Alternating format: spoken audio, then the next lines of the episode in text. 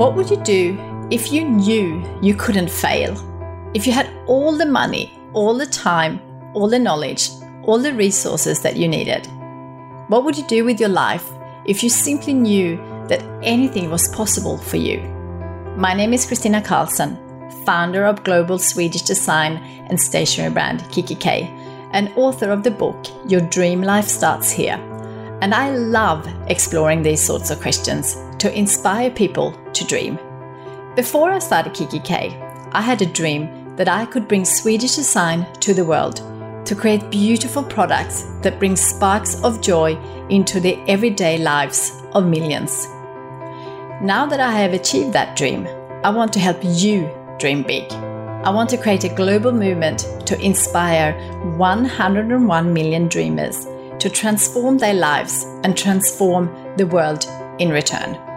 Each episode, I'll be talking to some of the world's most inspiring people, exploring the powerful impact that dreaming has had on their lives. We'll be diving deep into the power of dreaming with real insights and ideas that you can use immediately to build a dream life of your own, whatever that means for you.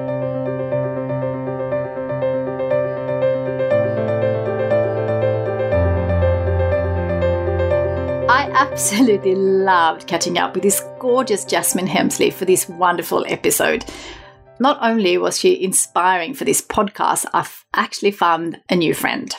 A true inspiration, Jasmine is a three time best-selling author, a chef, food and health writer, restaurateur, TV presenter, nutrition and wellness expert, and one half of the Hemsley Hemsley, which began as a tailored food service aimed at helping people with their digestion, gut health, and their relationship with food. Working alongside her sister, Melissa, it wasn't long before Hemsley and Hemsley grew to see them catering for private clients, celebrities, and top brands across the UK, as well as launching a TV series in over 28 countries. Wow!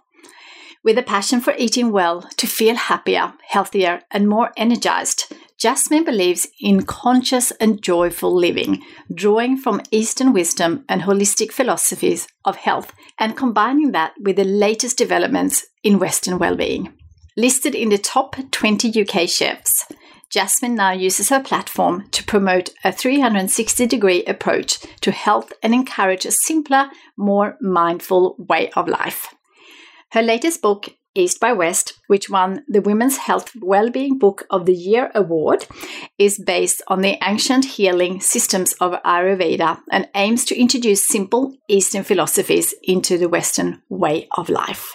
In this incredible episode, Jasmine shares with us her inspiring journey, the importance of understanding our bodies, and how we can use simple Ayurvedic philosophies to help us live healthier, happier lives. You will also discover how well being really does begin from within, the importance of having a routine to keep yourself in check, the value of a support network in helping you to keep things in perspective, the benefits of creating space for planning and reflection as you work towards your dreams, how to eat and live more mindfully every day, being gentle with how you speak to yourself, the importance of good digestions, not just a good diet and so much more. So let's get right into it. So, hello, Jasmine, and welcome to our Dream Life podcast. I am so incredibly excited to speak to you today, and I absolutely adore your philosophy on food and well being and how it all really begins from within. And your story is so unique and inspiring, and I cannot wait to explore that with you. But first, I'd like to think back to your childhood. Did you have any dreams for the future when you were a child? I actually sat in the lobby and called my other half and said, "Did I did I ever have I ever told him any stories about what I dreamt about when I was young?" And he said, "The one about what you when you wanted to be a cooker." So one thing I remembered, obviously, because I went into cooking in the last ten years, is that I did remember saying to my parents, or they told me, that when they asked me what I wanted to be when I was older, I said a cooker, and they said gas or electric. of course, I didn't understand at the time because I was about five. But that came back because I was thinking, how did I end up cooking for a living? Other than that, I was definitely a dreamer, but I don't think I fixated on any particular job. Mm. I'm very empathetic and I'm very moved by words and images. So if I hmm. was reading a particular book or watching a movie, that's what I would want to be. Yeah. I'm also Aquarius, so I'm here, there, everywhere. Yeah, I think it just goes to show that I, Aquarian, Vata types, whatever you like, you can really see yourself in so many roles and doing so many things. And actually, I'm quite glad I was born in this time mm. because a couple of generations ago, you went to job and you did it. And you stayed there for 50 years. Yeah. Maybe you moved once if you were lucky. And now we're in this age of being this slash this slash this. So I have had kind of a, quite a, a varied career since I started working from waitressing to being a scenic artist to being a tequila girl to being a I studied furniture and product design. I then modeled for years and traveled the world and then I ended up cooking for people because I really thought there was just something very much missing 20 years ago when health and wellness was about low fat, margarine. I always call it kind of dry food, not touching on the plate, mm. Yeah. lest the dressing have fat in it or oil. So as a kid, I was yeah very creative and very swayed. I, I could I could see myself doing lots of different things. Yeah, yeah, great. So tell us a little bit about your story. Last year you released your first solo cookbook, mm-hmm. East by West, and you're very much into the Ayurvedic philosophy of eating for nourishment and well-being, which I absolutely are so in line with. I think we have a lot in common, so I'm very excited about this chat. And you won the Women's Health Cookbook of 2018. Well-being book. Well-being, Women's sorry. Health Well-being Book of the Year. Oh, yeah, wow. which ah, was huge. Thank you so, so much. I was that was a big. Actually, you were, we were talking just before we came in about what we get nervous about. Yeah. I've spoken in front of hundreds of people, Yeah. Uh, thousands of people. I've played sound baths for. But going to get this award in a really intimate setting, I could barely breathe because I think it just meant so much for, for Ayurveda to be recognized in the mainstream Yeah. by a very popular magazine, but also to have taken the gamble to do it because you know it, it's it's not a well-known word in the word in the UK or philosophy, and also it, you know, I'd created something really fun and colourful with Hemsley and Hemsley, but I just felt I wanted to tell a bit more of my story and really what drove me and my passion behind Hemsley and Hemsley at a time when I don't think I could have talked about Ayurveda 20 years ago or 10 years ago, Yeah. sorry. I took a gamble on talking about what I loved and it totally paid off. Love it. So tell me a little bit more about your story, how you actually got into with your sister first, and then Yeah. and obviously then uh, going solo. So just tell me a little bit more how you got into it. I'm super excited to share this with our listeners. So I was probably about 18, 19 when I first heard of the word Ayurveda, and that was probably the beginning of my interest in looking at all things wellness. I heard about it through yoga first of all, but really I went into yoga because I was just about the, you know, oh, this sounds much easier than running on a treadmill or or pushing weights and much more kind of me because I've got, a, you know, I also liked to dance when I was younger.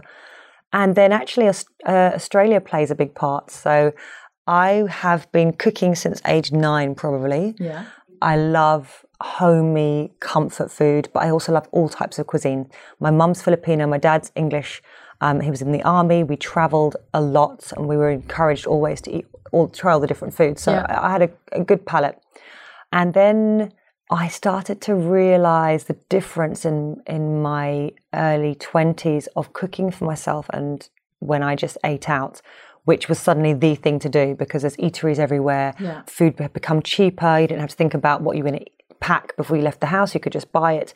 And I really felt the difference between how I felt energy wise and mood wise, etc. Especially through modeling, you become very, very aware of your skin and your energy and your mood. You can't walk onto a set with a whole new team and having have a bit of a down day. Yeah, you know, no. unlike if you're in an office and you've got friends around you who are a bit like, oh, Jazz is a bit off today. Yeah. So every day I had to have my game face on. And so I really quickly picked up on that. Plus, modeling makes you obviously very self aware. Yeah. And I knew about the issues with sugar all the way back then.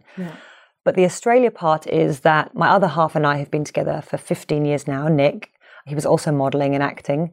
It was interesting because I got him cooking and he got into eating fats, which I was really into, but wasn't kind of what everyone was into at the time.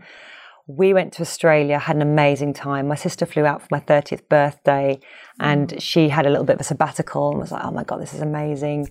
And we kind of had this dream of, oh, wouldn't it be nice to just be able to offer what they have in Australia? Just like really simple but good food and fresh.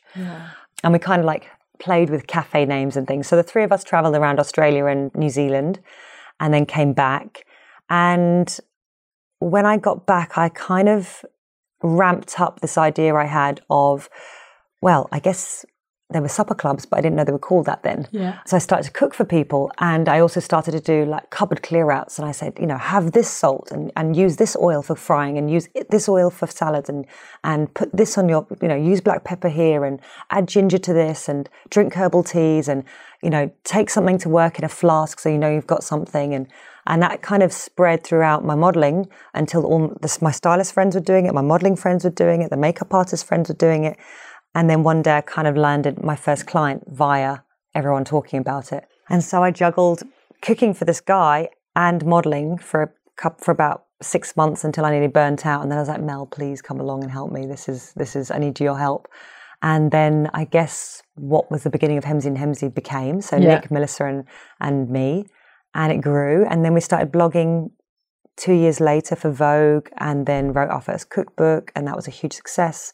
And the second cookbook followed two years later, as well as a cafe and the TV show all at the same time. So, mm. talk about near burnout. That was a really very intense time of my life. Yeah, yeah. And I love your um, cafe. I um, often go to Selfridges Oh, and um. I always eat at your cafe. Thank and I love that. So So that was the long story. Yeah, of, no, uh, I love it. the last ten yeah, years no, it's or good. twenty. Yeah, no, it's great for our listeners to hear your backstory. So let's discuss your book now, East by West, which I Mm-hmm. love. You know, I'm a big cookbook lover, so one of my favorite things to do on the weekend is um, maybe not always cook from them because I get inspired by the photos Yes, yeah, and me reading them. That's and- how I use cookbooks. Yeah, and I think also I um, I get inspired indirectly and then do my own thing. But Yes. um, but one of my absolute favorite thing is to have a cup of tea on the weekend and actually not having to do anything but looking at beautiful cookbooks. Mm. So yours is obviously one of them.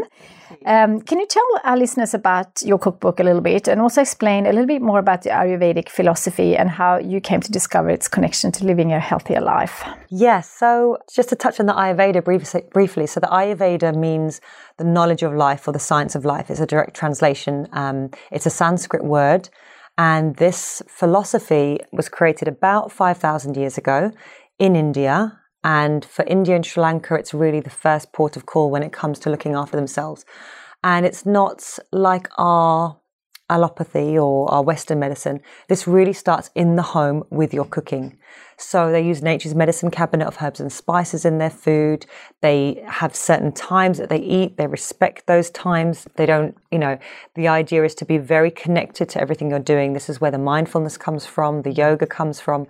And really, Ayurveda stands for that balance, that delicate balance of mind, body, and spirit.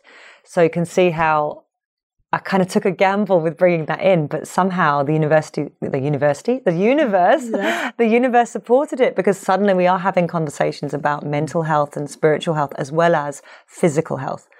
So Ayurveda has been knocking on my door since I mentioned going to that yoga class and hearing it for the first time. And it wasn't a total, I didn't jump ship. I didn't think, wow, this is all the answers. I thought, whoa, this is weird. I've never heard of it. I don't know anybody else that does it, but this kind of makes sense. And I incorporated that. And then as I go along, you know, in my life, oh, I read that again. Oh, that really resonates. I'm going to incorporate that. Wow, that works. So that could be something as simple as I moved my dinner time from 8 p.m. or 8.30 to 6.30, mm. 7 o'clock. Such a difference. The way I sleep, the way I eat, the way I feel, my energy, and how I felt in the morning. You know, I was able to meditate in the morning, whereas when I was eating late, I'd have to eat the first thing when I woke up in the morning. I actually learned to meditate in Australia as well. Yeah, yeah, yeah, nine years ago. That's how I got into um, the Ayurveda, and it started to really influence me. I was also very much influenced by functional medicine, as well as all the traditional uh, foods and uh, wellness from around the world. And as I'm watching functional medicine now, and it's moving at such a fast pace, it's really coming right up there with Ayurveda. All the things that we see, the intermittent fasting, the, the circadian rhythm, the massage, the acupuncture, the mindfulness, the meditation, it's all Ayurveda. And science is actually verifying this ancient knowledge right now. So it's an exciting time. Um, so I created this book sharing really my journey as somebody who is I guess, an Ayurveda enthusiast more than anything. And I kind of wrote it in a way to be that bridge between this beautiful philosophy and us, I'm assuming, Westerners living in a Western urban lifestyle. Um, in a modern, busy, frantic, technology driven, fast paced world. How can we incorporate this and how, how has it got any benefit to us? How has it got any relevance? Well, it's tried and tested Yeah. And it's still in use today in India and Sri Lanka. And people are using it. They don't even know it's called Ayurveda, but it's just part of what's come down generation after generation after generation. And I think this book is something that you know, really gets you on board in cooking. It's 140 recipes. I'm not a trained chef, so it's just how I can cook at home. Yeah. And I can apply the philosophy of Ayurveda to our favorite recipes, like pancakes, like muffins, like like a Sunday roast. Yeah. Because we can think of it as a cuisine, but it's not really Indian food at all. Although it has the spices, it's not chili and it's not it's it's kind of comfort food and it's mild and the whole family can eat it. And so and I also wanted to share with this book for you to understand as you're cooking, you start to pick up the philosophy in exactly the same way that I learned Ayurveda, mm. which is not to go somewhere and study and completely flip how I believe, but actually just incorporate slowly and slowly and see what works for me. And so the back of the book talks about Ayurveda, the doshas, which most people have heard of, yeah. and also helps you to understand it in context because I think the Western way was to take the dosha types, which is Vata, Pitta, Kapha, if anyone's ever heard of those, and use them like almost the blood type diet and go, yeah. this is me, therefore this is what I do, this is what, therefore this is what I am, and this is what I'm going to eat. But actually, Ayurveda teaches us that we have all the doshas within us yeah. and that we are constantly in flux and constantly moving.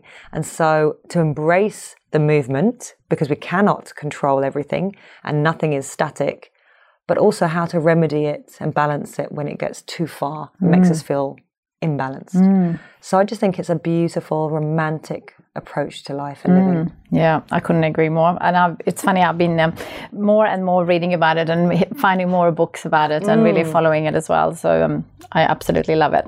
We're all living in the same crazy, busy modern world. And mm. sometimes, no matter how organized we are, we have to find a quick meal to feed ourselves uh, or our family. Do you have a favorite go to quick solution to cook when you're a little time poor? but still want to eat well and obviously avoid the takeaway option, which is not always the oh, healthiest yes. one. I do. So my I probably live on maybe five times a week or five meals a week minimum khichdi. Yeah. Or kichari. I say kichari, but, yeah. but um, I think it's supposed to say khichdi or yeah. depending yeah. where you are in India. And this is, uh, I explain it like something between a stew and a risotto. So you make it with white basmati rice, which is really important. Um, you can make it with brown, but I would always soak my brown basmati rice overnight or eight hours, rinse it, and then overcook it, almost so the, the little grains burst. Mm-hmm. Because otherwise, it might be very nutritious, but as we find from Ayurveda, if you can't digest it, it's either doing you no favors or worse. Yeah. It's having a problem within the body because you're just putting something in there the body can't deal with. Yeah. So I stick to the white basmati rice, which is great because it will cook in 15, 20 minutes, mm-hmm. and split mung beans. Yeah. So mung dal. So they're the ye- little yellow split ones. You can get them in lots of Asian supermarkets. You can get the whole ones in most supermarkets. But then you need to soak those overnight. So I always have the, uh, um, some of the split dal, some of the white basmati rice. I literally take half a cup of each, pop it into a pot, pour some boiling water on, get it cooking. And then in a frying pan, I put a dollop of ghee, which is like clarified butter, and it's really important in Ayurveda. But you can use your favorite cooking fat. And then I'll take my spice tin of seven spices cardamom, cumin, ginger, turmeric, cinnamon. What's the last two? What's the last two? I can't remember. I'll have black pepper in a pot, some salt, and I'll just quickly saute them in the ghee until mm. they're really fragrant. And then I just mix that into my pot. Mm, yum. And the whole thing's ready really quickly. If you want to cook it on low, you can totally walk away, put it on a slow cooker. Yeah. And it's comforting, it's delicious. You can just amp up the spices a bit if you want. I didn't even have to chop a vegetable, but if I fancied it, I could then also put in sweet potato, I could put in carrots, I could put in uh, leafy greens. If I'm feeling very heavy, I'll put leafy greens in. Yeah. If I'm feeling very flighty, I'll put root vegetables in. Yeah. So you can kind of see how you can really tweak the recipe to suit you. If I'm very cold, I'll stick lots of ginger and black pepper. Yeah. If I'm feeling very hot, I'll put in fresh coriander and mint instead. Yeah. So go for the cooling herbs. Yeah. So it's a lovely way to bring balance via your food, but also it's very easy to digest. It's very comforting. You know, Ayurveda loves soft foods. It's not about raw foods, which a lot of people think it must be. And yeah, the ghee is really important. Yeah. Love that. Thank you for sharing that. I'm going to definitely do that. I'm a very, very much part of it. Like I love dals. It's my my thing. I, I eat it. Or, Yes. You know, they have one here in, in the room. So Oh, it's a vegan one, and I I eat it every night. Amazing. and you can, you know, you can make it soupier by adding more water. So if you want something light, or you can make it, you know, stodgy so you can stand a spoon up in it, Yeah. depending how you're feeling. So, Yeah, love, love that. Thank you for sharing. If you could give our listeners three top tips for a healthier life based Mm-hmm. on your philosophy, what would they be? So just really easy things that work for me are having some kind of structural routine. We talked about us being Vata. So Vata is here, there, and everywhere. We're easily overstimulated. So just having that routine in the back of my head gives me a kind of focus. So for example, bedtime for me, if I go to bed before 10 or 10, really it just is worth. I mean, I think that the old wives saying is an hour before 12 is worth two after. So going to bed at 10 works for my rhythm. I've noticed I'm going to bed later and later and later. I will aim for nine. So that I'm in bed for 10. You don't Yeah. have to play these little games with myself. Absolutely. But yeah, I early bedtime. Number two, hot water. Yeah. So hot water is very cleansing. It's very supportive of the agni or the digestive fire. It tastes sweeter for some mm. reason. It gets you out of your head because you can feel it moving down your body. It helps, yeah, to, to shift anything that wants to shift out. And it's not it's not shocking to the body. And I think living in a very cold country, you might not want to do it, you know, in the heat of summer in I do Australia. still because we have air conditions. Oh, and, yes, yeah. and also exactly. obviously I live in Sweden as well, so Yeah. that's um, I'm very much a hot water person. Yeah. So I was at the tennis yesterday with my, my flask of hot water, and I was like, God, this is this is good. Sorry, I'm, I'm a cheap date. What my third one be? My third one is to eat my main meal at lunchtime. So actually, I'm going to meet friends now for if I'm going to feast. I find lunch when my agni is at the, its strongest. So the agni generally follows the sun. So in the morning, I have a light breakfast, light warm breakfast. Then at lunch, I can really have almost what I want, unless I'm mm-hmm. feeling not very well. And then I have a small dinner going out.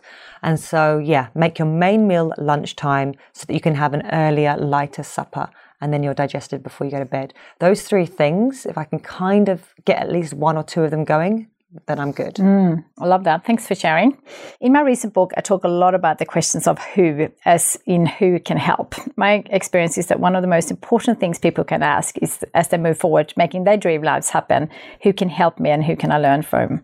Who has successfully done what I am trying to do? You clearly have a lot of self drive and self belief and a strong passion for what you do, but is there anyone who has helped you to get where you are today? Oh, yeah, there's definitely a support system behind Yes. this. Good. behind every great woman is about 75 other people. Yes. Yeah, that's definitely what's going on for me. So I'd have to say first my other half, Nick. I've been with him 15 years and we've done this all together. Yeah. And he's always the one that's done it in the background, you know. Exactly like Um, my partner. yeah, and sometimes I'm like, oh, why don't you come up here and do some of this, you know, when I have to go on stage or, or Yeah. You know, go and show my face to things and I'm not feeling it. But yeah, he's been amazing. And also it's it it makes it so much easier when you're both on the same level at home, you know? He's been incredibly supportive. He's just as enthusiastic as me. I mean I remember kind of conning him into doing meditation with me. And he didn't want to do it. He's fairly chilled anyway, you know. He loved it Yeah. he was, you know, the, the third director of Hemsley and Hemsley. We've slogged sweat, blood, and tears. You know, mm-hmm. Hemsley and Hemsley was born in my kitchen, and we lived with it for te- for ten years. Yeah. My mum, my mum and dad, I'd say, because I never had that feeling that I couldn't do anything. Mm. They they weren't really people that pushed me into anything, but they always had this kind of, but why wouldn't you be able to do that mm. attitude? So it was like a given rather than a driven, if you if you know what I mean. Yeah. Then Susie Pearl, who is a kind of friend, aunt, sister, mum, uh, best mate.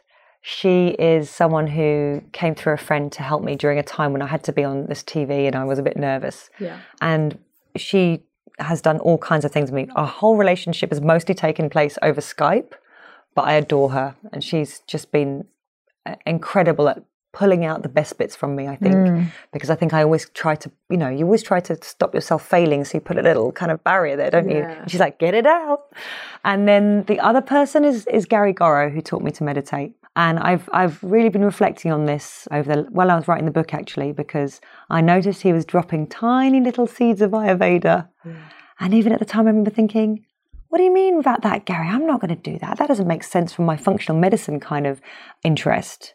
And then I really understood, you know, it would come mm. a year later. So again, he was really good at, without kind of shaping me or telling me what to do, he was also very instrumental in bringing out the best from me. Mm. So I think those four people I, I owe big time. Mm, fantastic. Love it. Thank you for sharing. Thinking back of your journey so far, mm-hmm. and you're so young with so much to look forward to still, what would you say has been the biggest obstacle or challenge you faced along your journey, and how did you overcome that?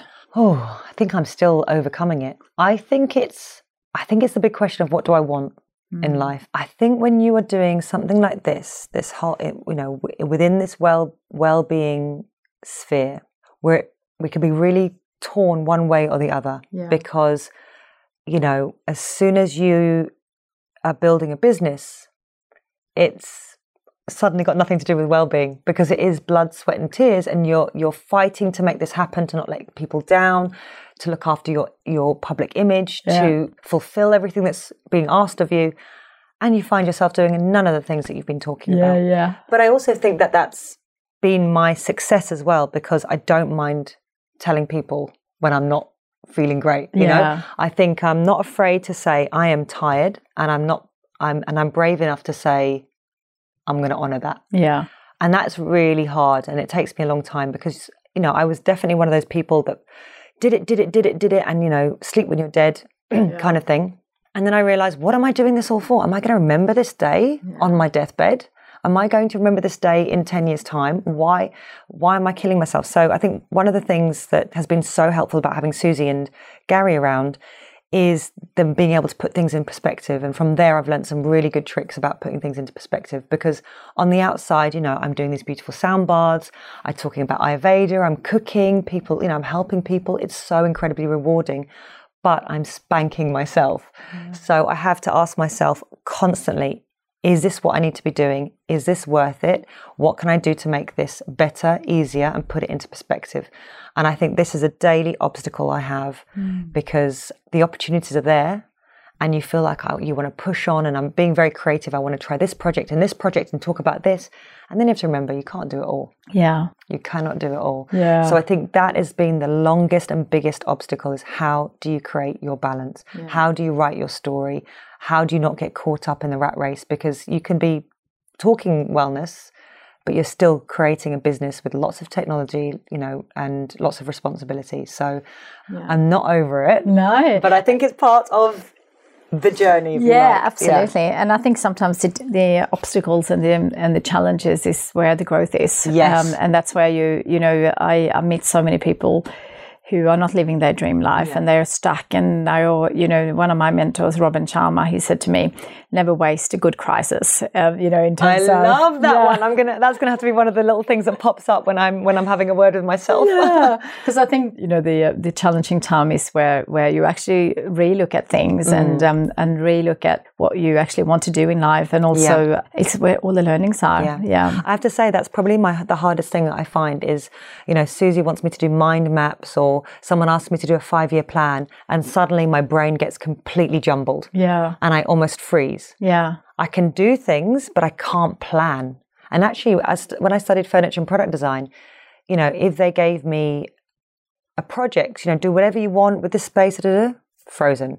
If they gave me a matchstick and a toothbrush and said, make something from this, fine, I could do that. Yeah. Yeah, sitting down, I think to I, I tell this to people all the time, and it's a reminder to myself: take the time to reflect and to create. Mm. Like, don't stumble into every creation you do. It works for some people, and I get and I really certainly get by by it. But when I actually sit there and go, what is this? What does it look like? Where am I going? And it, it might not ever go and exactly be like that, although weirdly it does when I look back. But it just makes things a lot clearer and mm. makes the noise dial down a level. Yeah. I think if that Yeah. makes sense. Absolutely, 100%. absolutely. So, in my book, I challenge readers to explore the idea wouldn't it be amazing if you could make a living or spend a large part of your life following your purpose and doing what you really love? And you seem to be absolutely the perfect example of someone who's doing that. What advice can you share with our listeners on how they can make that happen for themselves too? I think definitely, definitely the planning. Definitely, I remember. I remember sitting with Gary one day and in Australia, in Sydney, Yeah. in Avalon actually. Yes. In Ayurveda, in, in that Vedic philosophy, they call it your dharma. What's your dharma? Your life's purpose. Yeah. And I remember I, because I did design, I was thinking, gosh, I really want to do, I don't know, bikini design. I got back into fashion. And I remember him saying to me, no, I'll see you in the wellness, in the well-being world or the wellness world. And I remember thinking, what is that? I don't even know what that is. Until a year and a half, a year later, I called him on Skype and he said, what are you up to? And I said, oh, so much is going on. So much. Oh my goodness, I think I'm in the wellness world. Mm. I think try and find like-minded people to bounce off is really, really important. And I certainly understood that when I was doing furniture and product design. When you're around creative people, wow, the yeah. stuff just flows. Then you need to be by yourself yeah. with a pen and paper or however works best for you and just map it out. Because when you map it down, out and you commit words to paper, which you can easily scrub through, you see it in a different light yeah. and you get very clear on what you want. And even if you don't get clear on what the end game of where you're going is, there is a structure. So that's kind of what works for me. And it's that balance between going with the flow. So you might have thought, I want to be a broadcaster, I want to start a new snack bar line. And then the snack bar line takes you over here and you're making energy drinks, or you're going to be a broadcaster and then suddenly you're being a host on a TV show. Go with the flow, but always reflect because if you don't reflect, you don't know if you're, you're, not, you're supposed to be coming back on mm. yourself or if this is the new avenue. Mm. So I think don't be afraid to step outside of your plan, but always have a chance to reflect and say, here I am, new ground, new territory, new day. What's the lesson or what's mm. the what's the understanding from this? Yeah. I love that. I I think um, thinking on paper is what yes. I do, and obviously being a paper person, that's yes. um, that's something that I feel very passionate about. So yes. I'm glad you are getting. I mean, it might not work for everybody, but I think we can get mind maps now on on um, on the computer and things. Yeah, sometimes just being away from a computer is actually a really nice thing absolutely. as well. Yeah, absolutely. We spend so much time on it, and there's um, there's you know scientists tells us now that there when you put pen to paper, you are creating new pathways in your brain. So um, there's another good reason to. I'm just to thinking about everyone, all the kind of Gen X and Gen Z who are like, "What do you mean pen and paper? I don't know what a pen and paper is," but but that's our job to keep that yes, alive. Yes, yeah? let's yeah. keep the pen and paper alive. I love that. So, a big crazy dream of mine is to inspire 101 million people around the world to write down three carefully considered dreams and then go and chase them because I find that I meet way too many people who are not loving their life mm. or not mm. living their dream life. So I really want to inspire people to dream. What three dreams would you write down if you knew anything was possible and if you couldn't possibly fail to achieve any of them? What would you do? Something with animals, something with children, something with environment. Mm. I think having a house with three dogs, I just I just can't imagine life without animals in mm-hmm. them, and you you learn so much. Being in nature makes me feel alive. Like mm. I'm never more alive than when I'm in um, a forest or yeah. in the sea, and just uh, right now understanding what's happening to our planet and seeing it practically firsthand now, aren't we? Even if it's just in, by a tablet in our house, but we, we're really seeing, in, even environmentally, just the summer we've had is just mm. crazy. Something to protect the vi- environment. And I think if yours is 101 million to do that, mine would be to get 101 million to people to just do something super proactive that gives us the kick up the butt to say, actually, we can bring down this this mm. global warming yeah. quicker than we think because it feels a bit lost cause at the moment. So that would be a dream.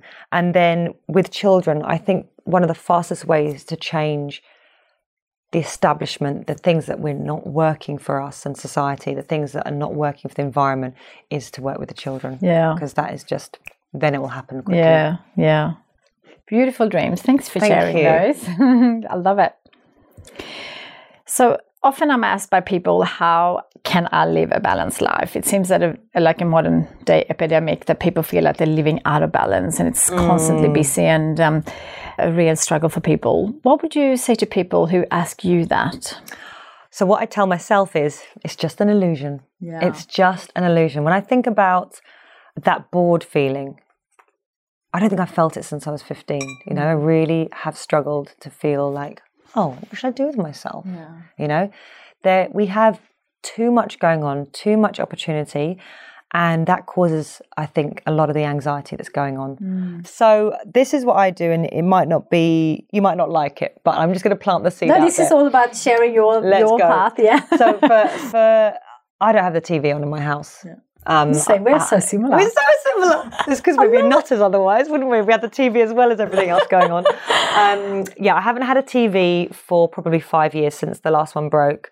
And then when we moved house, we actually got a TV very cheaply from somebody, and and I have a room to kind of have it there, but without it being on and things.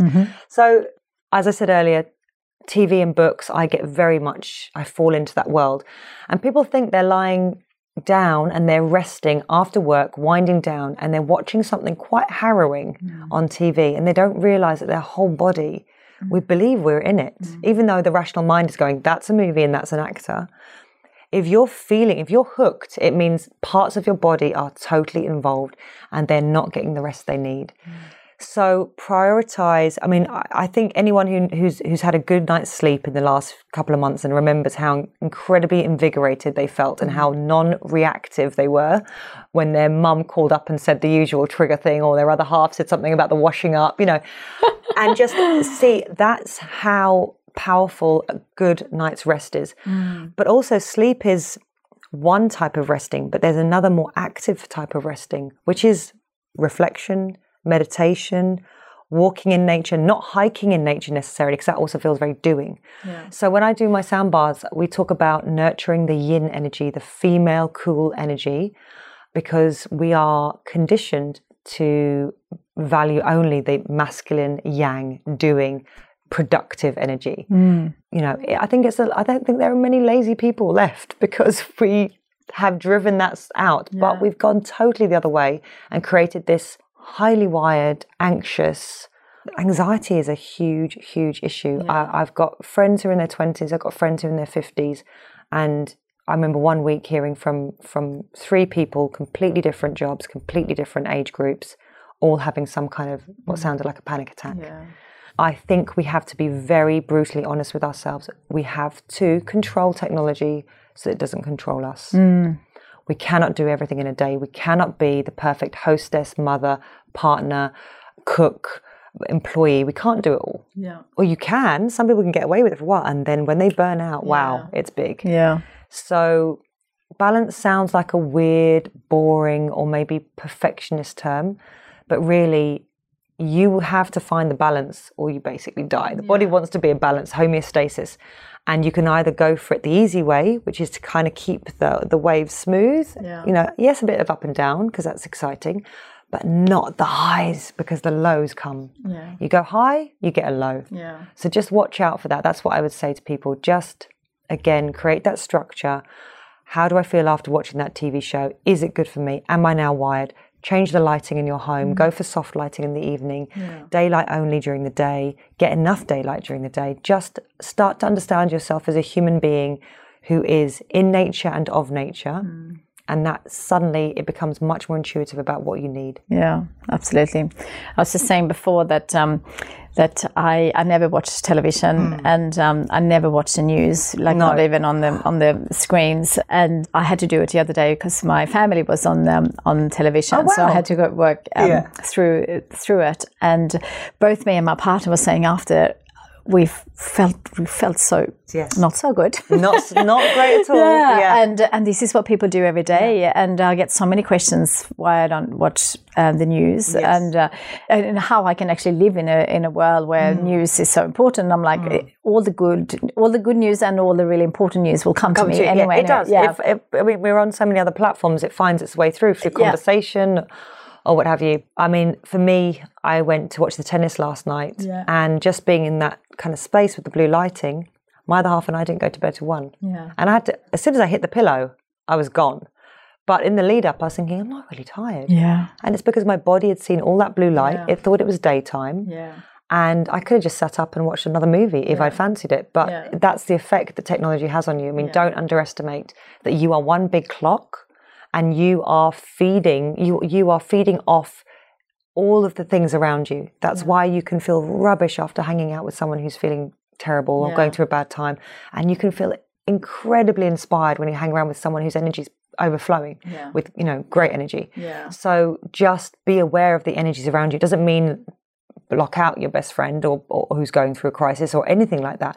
It just means you have to be strong in yourself and you have to know how to not let your cup overflow overflow with the bad stuff. Yeah. Couldn't agree more. I love it. I love it. Yeah, overwhelm I think is a big thing. Yeah. Even when things going well, Yeah, absolutely. can be massively overwhelming. Yeah, I uh, put on Instagram today, and it's a quote that I say all the time because I meet so many people who are kind of just starting out in life and Yes. asking for a lot of, of um, advice on on things, especially if, uh, as part of the dr- they dream life. And I always say, especially with for mums with young kids, you can do anything in life. Like anything is possible, but not everything at the same time. Yes, exactly. And really making sure that you are doing what was important at that time because I feel that so many, especially young mothers, uh, who are big achievers, and Yes. then um, and then you're trying to to juggle both. And um, one of the things that I did having young kids, mine are a little bit older now, so more manageable in that way, but is um, to say no to certain things. Yeah. Like you know, Oh, I, I you know I, I did travel, but not as much, and I I didn't I didn't say yes to any uh, talking engagements Mm-hmm. or interviews and things like that. So Mm. so really finding what is right for you, I think, is so important. And I think amazingly, the few times I've had to, I've just thought, you know what, I just can't do that, but I'm mm. letting them down, or I'm going to miss out on this opportunity or something. I literally take the time to meditate. So even though I feel like I haven't even got a spare second, I will get into a meditative mode.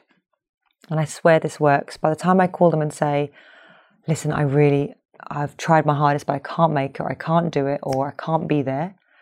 Like, oh, no worries. Actually, this has happened, or this has worked out, or you can come tomorrow. Actually, I couldn't make it today either. I can't tell you how many times that's happened just from not, just from centering myself Yeah. and getting still. And also, actually, you made me think about one of my dogs. So, my two of my dogs are rescues, and they had a really horrendous puppyhood. And one of them is really, his behavior is kind of getting worse. And it's been a real challenge. This is, this is one of the other challenges in my life with my other half and I, because it can be very stressful. And we have seen a number of different trainers over the over the last year and different pieces of advice. And I've just kind of really thought about this. I feel like all the other trainers until this one we've just met have come with diet ideas mm. in that it's like a short term answer. Mm. So it got results, but it's not really addressing the real issue. So it's like diet advice. It works if you're trying to lose weight for a wedding or, or gain or gain weight to, for a muscle competition or something. But what's the long term? And suddenly this this lady has arrived and she has helped us understand it actually pretty easily and because it's basically what I'm doing now. And what's happened is he has never been able to process his fears. And so every new, we kept on, you know, socializing him with everyone, and he seemed fine. He seemed fine, but basically his cup was building up mm. with more and more stimuli, and he can't process it. And then he starts being on edge. So then he starts being awake, and dogs need to sleep 16 hours a day. So then he's kind of on alert, and then he becomes very reactive. And I mm. can't help think that this is almost a metaphor of what humans are going through. Oh, you know, you want to pacify him, so you give him, you find him some junk food because he's not going for the other food. So then you start doing all those things that we do in our modern life to try and pacify the moment. Mm. But actually, what we need to think of is the long, big picture. And so we've just made him really, really calm. We call it after he has a walk, he goes to his room to meditate so that he can process all the smells, all the interactions, all the scary people that have walked past him. He has time to process that before he comes out and has to be part of a pack mm. who's then squabbling for food. And then after he's had his dinner, he goes back to his room to meditate. So there's a lot I'm learning from my Yeah, dog, you know? absolutely. You really, you really, I think it's something we need to begin to understand about yeah, ourselves. Yeah, absolutely. Love it. I read somewhere that you said good digestion and a bad diet is better than bad digestion and a good diet. I would love to explore a little bit more about that in detail. Absolutely. I this is something that many Vaidyas have said to me. So Vaidyas are Ayurvedic doctors. Yep. And if you told this to me 10 years ago, I'd have been like, what? You know, because of the Western mind, it's like, what is on your plate? That's all we're interested in. What are the macros, the micros, the nutrition value, maybe even the calories, if you were looking at it from a calorific point of view. How colorful is, is it? What does it look like? Is it trendy? Is it pretty? Is it mouth-watering? But actually, if your digestion is not working well, this could be a plate of problem. Hmm. And it could be, I, you know, I always say, it could be the most incredible biodynamic, you know, seasonal, fresh, picked 20 seconds ago. But if you're not hungry, or you have poor digestion, or you are stressed out, or you're in a bad mood, or you're eating on the run, this, it, it kind of rots in your gut, you mm. know? So let's take, for example, I don't know, an avocado, because everyone's crazy about avocados, right? Yeah. So if I put that avocado into my body via my digestive system, you know, my body processes it and takes the goodness from it. If I just injected avocado into my bloodstream, that's poison, right? Mm. So if our body cannot digest properly, we're literally letting something into our body that's going to cause issues. Mm. And the body wants to kick it out or it goes into shutdown or, or whatever. So it's really important the how and when you eat, mm. even more so than what you're eating, say the veggies. So you can be very detailed about that, but you're missing the picture if you're not addressing, you know, I need to be in a calm state because my whole focus needs to be this food, which is about to become me. That's what- this food is going to nourish me. And I think this is super helpful for when we're traveling and we mm. can't get the ideal food or even what you fancy, even if, you know, so I'll walk around an airport and I will get the option that intuitively feels better. Yeah. Something that's freshly cooked, sometimes even if it's a donut, compared to a raw, pre packed, hard to digest kale salad. Yeah. That is not going to be my friend. Yeah. My digestive system is not going to like that. And whatever I'm eating, whether it is this beautiful plate of food cooked by someone or not my ideal plate of food, just taking that moment to be grateful just lets my body know I'm eating this, mm. and then I don't have, bring my resentment into it, or I don't bring my my guilt into it, or I don't bring my problem from the, or the email that I just wrote into it. It's mm. just me and the food. So I'm very grateful that I even have a plate of food to have an opinion about, and then I will eat it and taste it and savor it and work out how much of this am I going to need, you know, to fulfill me right now. Mm. And I think that has been worked so much for me because my digestion is the first thing to go when I'm traveling or mm. when I'm stressed out. And I think it's important for young women, especially who have grown up in a time where we've had all these influences that have, have helped us create bad relationships with food. Mm. I think that's important to say, you know, Ayurveda is not about good or bad, yes or no. It says if you want to eat that chocolate cake, just be sure you really want it right now Yeah. because I, you know, you can have that chocolate cake tomorrow, or you can have it a little bit over every day, or you can say, "Oh, I don't, I, I don't want to eat that burger. It's not good for me." But actually, that burger's good for you if you are completely there and your digestive system is feeling good. So, mm. what does that look like? It- It means, are you hungry? Yeah. Is your mouth salivating at the thought of it? Are you chewing it well? Because there are no teeth in your tummy. So the saliva, the amylase has got to get round it. Are you tasting it? Are you savoring it? Because that's sending signals to the brain, to the stomach about what it's, what it's digesting. And then you know when you're satiated or satisfied rather than when you're, oh, I'm full. Wish I hadn't had that now. I need to go to the gym. Oh gosh, I feel bad. Oh, I've got bellyache. Oh, I might as well just have another one. Oh, sod it. Let's just have a chocolate cake on top. And that's the kind of conversations we have, isn't it? So oh. I think being present, just like being present about your work, you know, making little two minute segments to go, right, I'm here, I'm back in the game, I'm not in the future, I'm not reminiscing about the past, I'm right here, this is what's going on. Mm. I feel like that creates time as well for me. Yeah.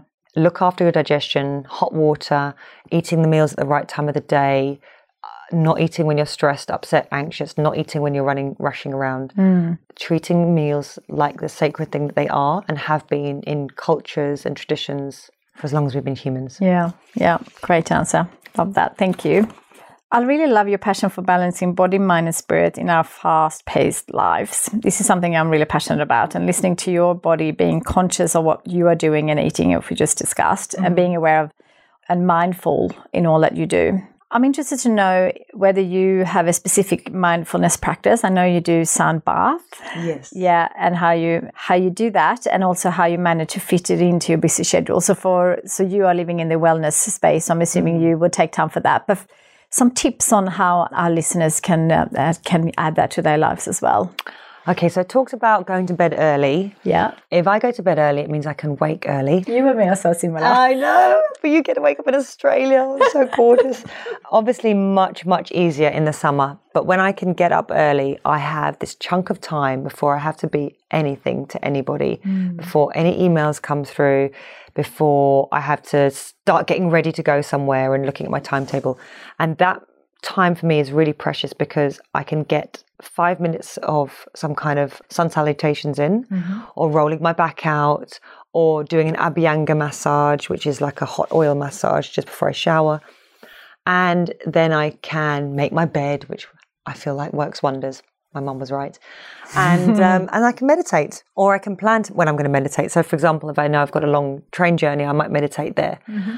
And that meditation is, I think, it's the only reason I'm alive today. Mm. in many ways, it's been very, very good for me. Yeah. And um, mindfulness and meditation, they're kind of the same, but they can also be defined as something different. But just having one or two times in my day where I make sure I try to be to, to be mindful helps me be mindful for the rest of the day. So making a cup of tea, I always talk about that as making that a mindful practice because you know not everybody cooks themselves. I understand, and depending on what your work is like, people expect you to have work lunches or to to brainstorm during food. If you if anywhere possible, just try and keep food as just food. But making a cup of tea is like this brief three moment three minutes in time where you can walk to the to the tea making station, you know, fill the kettle, put the kettle on, prepare your cup, think about which tea you're going to have, pour it, wait for it to brew, and then sip it. Mm. And in that time, try not to look at your phone, try not to have an email, try not to have a conversation with someone. Just almost use that as your time to completely be present with everything you do the texture of the cup, the heat of the tea, asking yourself, what tea do I want? Not, oh, I haven't had a green tea today. I need to have that because I need I need all X, Y, and Z, or I need to have that, or someone told me to have lemon in my water. Just actually, what do I need? Mm. And then enjoy the process. Mm. So a cup of tea is a really nice daily way to have that moment to yourself. If you can't do the mornings as well. And then the sound baths, I love them because, you know, a lot of people don't want to do meditation or they're scared of it or they think it's some they have to be zen and they can't switch off their minds which i hear all the time. And the idea is not to switch off your mind. It's to practice not being your thoughts. So the thoughts are still there. So when people come to the sound baths i play these lovely crystal alchemy singing bowls and they're played completely randomly. I don't even know how i'm going to play them. They sound i can have the same set of bowls and they sound completely different. And the randomness is almost what helps mentally because you can't fixate or hold on to it because it's mm. not a tune, it's not a rhythm. And then the tones and the frequency of each of the bowls are what kind of helps physically because it's the vibrations mm. that are affecting your body. So people kind of come in they go, Oh, fluffy blankets and pillows. I get to lie down. Yes. Because no one gives themselves permission anymore to just lie down at home, right? You've got to be lying down listening to a podcast or lying down watching TV or lying down and thinking about planning, I don't know, Christmas. So to just lie down and then be to completely distracted by the charm of the bowls mm. is a meditation in itself. And then I tell people, you know, in your second, third, or fourth sound bath, you'll probably have a lot more thoughts because your body will be like, oh, I know what this is about. Yeah. Let's plan something, or let's go over that conversation with your boss, or let's think about what you're going to say to your friend this weekend. Yeah. At that moment that you realize you're in your thoughts, and you can come back to the breath, the body, the sound of the bowls. That's the meditation. Yeah. Yeah. So it's just the awareness that I'm doing that Yeah. and coming back to it to where you're supposed to be. Yeah, love that. Someone told me once when I did a meditation course that the goal is not to have a goal with meditation. Yeah. yeah, And Yeah. I love that because then there is no, you know, there's no such a thing as a bad meditation. No, yeah, is- I mean, someone's told me this that you know, and it's so true. It, meditation, you know, session can feel like going into the ring with Mike Tyson. You can get totally beaten up by your thoughts and memories and judgments of yourself. yeah, But my goodness, it's like a spring clean afterwards. yeah. That's the oh, I love it. I absolutely love it. And the more you do it, the more you crave it. Yes, yeah, yeah. That's why I always try to tell people like, if you just get going, it's Get like going, You just it's like just yeah, sit there and do your time. yeah. And then yeah, then the magic happens. Yeah. So I'd love to finish off by asking a few questions that I know the listeners would love to hear mm-hmm. for you to answer. Tell me a little bit about, we've already spoken about this, but maybe there's something you haven't mentioned. But do you have any particularly morning routine to set you up for a productive day? Yes. So probably the one first thing I ever did that was particularly Ayurvedic was tongue scraping. Yep. And for me, it's I can't not tongue scrape. Mm-hmm. I if my other half as well is like, did you pack the tongue scraper? Not did you pack the toothbrush? Did you pack the tongue scraper?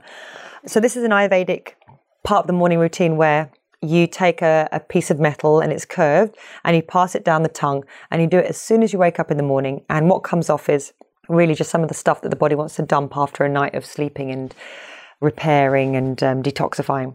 When you do that, you also are checking in with yourself mm. every day. So I can see when I've not been sleeping well, the coating on my tongue is a certain type. Mm. If I have slept really well, even more obvious because it's, it's, almost like the body's dumped more stuff out. Mm.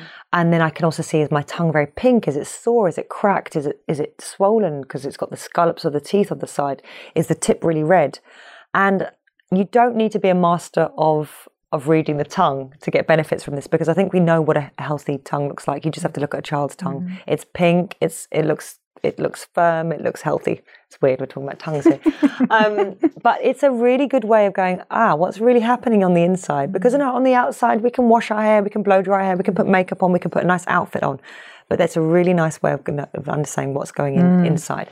So that is a very important for me. And I also try, where possible, to do some kind of oil massage. Sometimes it's a proper oil massage before I shower with this hot oil, and I use an Ayurvedic blend, which is very good for grounding vata. Sometimes I do it at night if I've had a stressful day. I do it pre and post flight as well. But if I can't do that and I just shower, then I'll use a little bit of the oil just to seal in the moisture in my skin. Mm-hmm. If I don't put that on, I will be dried up. Yep. Then I'll do five minutes of a yoga flow. Yep. If I've got time, usually I don't want to do the five minutes, but once I've done the five minutes, I'm like, oh, that was good. I've yeah. done the five minutes. Yeah. And then sometimes just about starting, it's isn't it? just about starting, just like the meditation. Yeah. And then I will meditate and have breakfast. But this week I was just saying it's been a bit busy. I've been going to bed much, much later and I haven't been able to do my whole routine and I miss it. Mm. So what I will do then is I will carve out time. Sometimes I'll take the bus rather than walk just so I can sit with my eyes closed. Mm-hmm. If it's a nice walk, then I'll walk just so I can practice mindful walking. Yeah. So I just try in the back of my mind without giving myself any added pressure, just like this is bene- this is beneficial. Yeah. Even though my hand is looking for the phone, mm. it's uh, my brain is saying no, no, no, you have to call her back. You have to call her back, and I have to, have to think, okay, no, that can wait. Mm. I need to do this. Love that. Lots of good gems in there for people who are listening. In terms of uh, any other rituals, do you have anything that, that you can share with our listeners that you do, not just as part of the morning, but we spoke about you eating your main meal at the yes. day and so hot water through the day. Yeah. I try to not snack mm-hmm. too often unless I know meals are going to be late. Yeah. Because once I snack, I really like to have a snack, mm-hmm. and then it throws my whole routine out. Mm. Hot water, I keep thinking, I keep saying that, it's just the cheapest and best thing makes you not want a snack. I yes, find you exactly. know the more you drink water, yeah, hot water, sometimes you're just yeah. dehydrated. Yeah, um, and I can, I just want to share one mm. thing with the hot water is that I actually put it into at work. I put it into a our tea, Kikki K teapot, which yes. uh, and people laugh because it's like why don't you just put it straight into the cup? But it's a ritual. It's that beautiful, yes. and I don't want to drink like uh, loads and loads of tea yes. uh, because I'm in so many meetings and I'd be like you know 30 teas a day, mm-hmm, mm-hmm. Uh, but actually putting it into a pot and then pour it, it's a ritual. And then also you can have a little bit, it gets the right temperature that you like, yeah. rather than filling up the cup, drinking half, and then the rest of the half gets cold. Yeah. I have my thermos in there. I also have, I actually have a copper cafetiere. Yeah. Because I find it's really well insulated. Yeah. And so I just fill that in the beginning of the day and then I'll get to about lunchtime and that's finished. Then I'll top up again mm. and then keep pouring that out as well. So same, same.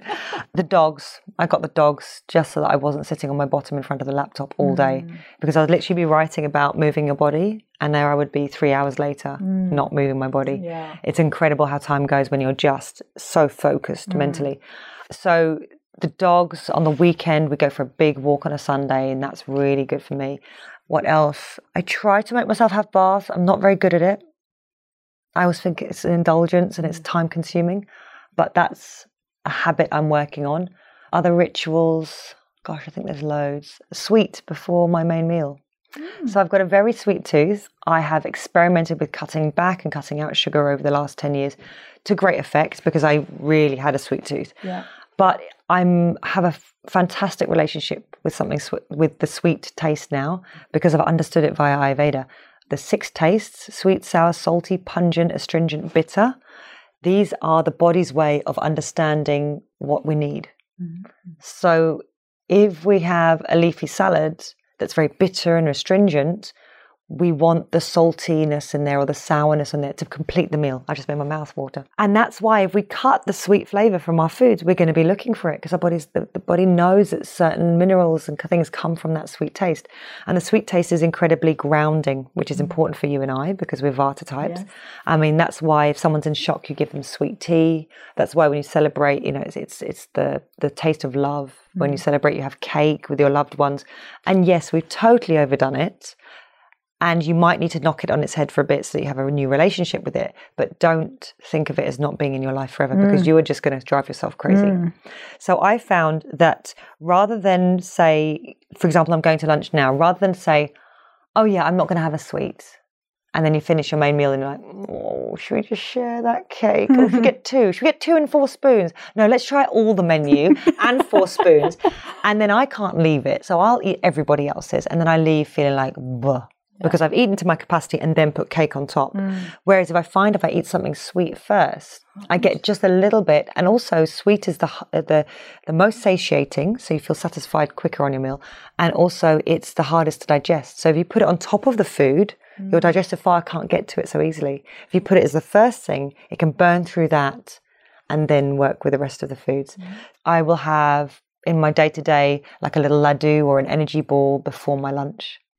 Or a little bit of chocolate before my lunch, or a little bit of like a, something sweet, a cake. I make this beautiful mung dal cake with oranges, just like that. And then I don't need my biscuits. I don't need anything afterwards. I don't go mm. looking in the cupboard for stuff. Yeah, yeah, yeah. That's interesting. I might try that. You know, mm. I have this thing where after I, I, I've, I am dark chocolate. You mm. know, I love that. And I, it actually used to be wine. I, I don't drink wine anymore, but it used to be my dessert, like yes, a yes. glass of red oh, With wine. and a little is- bit of red yeah, dark chocolate. I love, yeah, Yeah, same. but now I actually bought some Vata tea, which Yes. is you know, of you know cinnamon and you know. Um, licorice and that kind of stuff, and that kind of gets my sweet tooth. Um, but I love to have a bit of a chocolate Yes. with it because it's I- the textures as well. I love chocolate, but interestingly, I've gone from dark, dark, dark chocolate to more like 60% Mm-hmm. because I could feel the caffeine. yeah, yeah, And so I can take 75, 80% if I know I'm very grounded. Holidays, I can even have a coffee on holiday. yeah. In my day to day life in London, I stick to 60% and no coffee because I feel it on my system very strongly. Mm. Yeah. So that was that's been a massive learning curve, you know, because you think darker the better, more antioxidants, less of the sugar, da da da. And then I realized, oh, now I'm finding my real balance.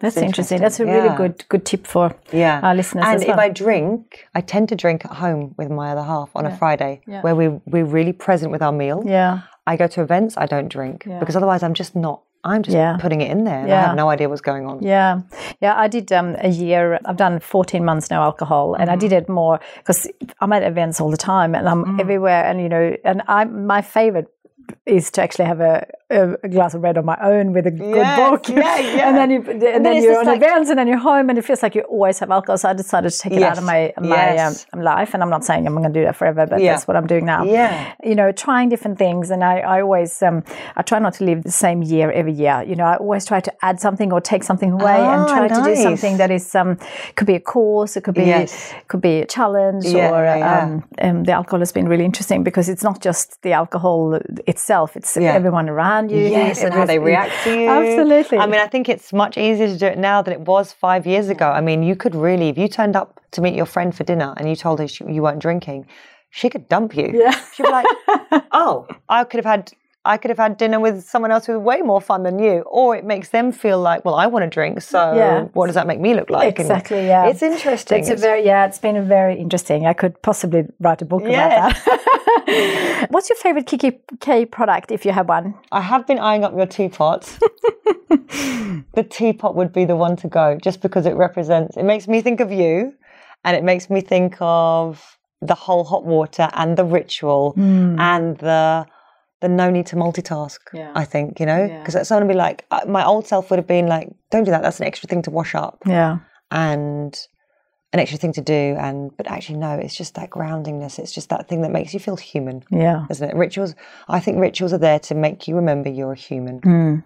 and that's important. Yeah. Love that. Thanks for sharing. And what's your favorite book and why, if you have one? Not, I'm not thinking yours this time. Oh gosh. So the thing I'm just going to say the thing that came into my mind was the Mahabharata. So this is like the oh gosh, I don't even know I'm going to describe it properly. I haven't finished it, but it's it's a big epic book. And I forget the the author who's who's written this, but this who's written the version that I'm reading. But this is kind of like I guess can I call it like the Bible of Yeah, India? of course. It's the it's all the stories and mytholo- what we might call mythological or Mm-hmm. but actually the more I read it, the more I'm like, there is so many truths in here. Mm. But my conditioned mind sees them as fairy tale and fantasy. Mm. But there is so much wisdom in that. And I I think it's the kind of book you can read 200 times in your lifetime and Yeah. you're just scratching the surface. Yeah. I think it's like there's many layers to this stuff. And I say it's my favorite book only because it's epic. I became completely addicted to reading it.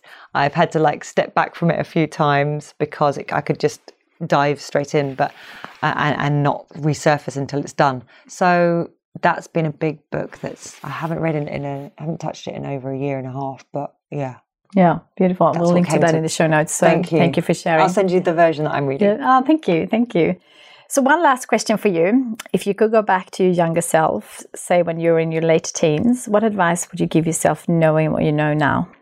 I don't know what I would say. I don't know how to sum it up, but more like none of the things you worry about, but you're probably going to think about in if it, in a in a week's time or a year's mm. time. You know, the things we get caught up in going through the schooling system, and everything is like, make sure you do this and make sure you do that, mm. and it feels like all or nothing. I think if I'd learned to meditate when I was younger, I think that would have been huge mm. because to sit with yourself in that really active way is really important. And then I would just say, yeah, go with the flow. Yeah. Really go with the flow, and um, when you know better, do better. Yeah. I like that one from Maya Angelou. yeah. Yeah, when you know better, then you do better. Don't be trying to strive for things you don't know or don't understand. Let things come and process them. Don't seeking is good, but you don't overseek. Yeah. Being passive is good, but don't be too over passive. Mm. Like just play. Be in- be, playfully inquisitive. That's what Gary Gorrow would say. Yeah, yeah. I love that. What a great way to end. Thank you so much You're for your time. Thank and you. thanks for all that you do um, to the world. It's super inspiring, and I I love that spreading the word on your um, on your newest cookbook because I think that is the the way of living. I love that you're sharing that with the modern world. So thank, you so, much. Thank you. It's so nice to speak to like-minded people like this. So thank you. Thank you.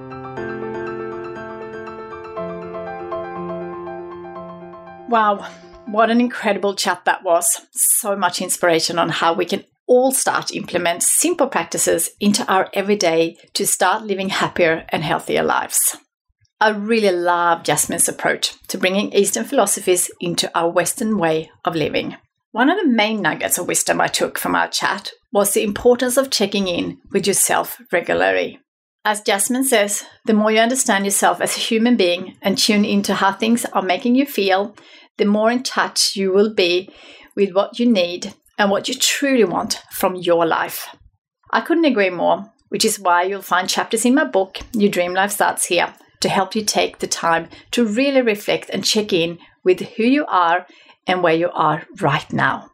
If you haven't got a copy yet, it's full of simple steps to help you on your journey of uncovering and chasing your dreams, whatever they may be. If you love this episode, don't forget to subscribe for plenty more inspiration, and please tell us what you thought by leaving us a review.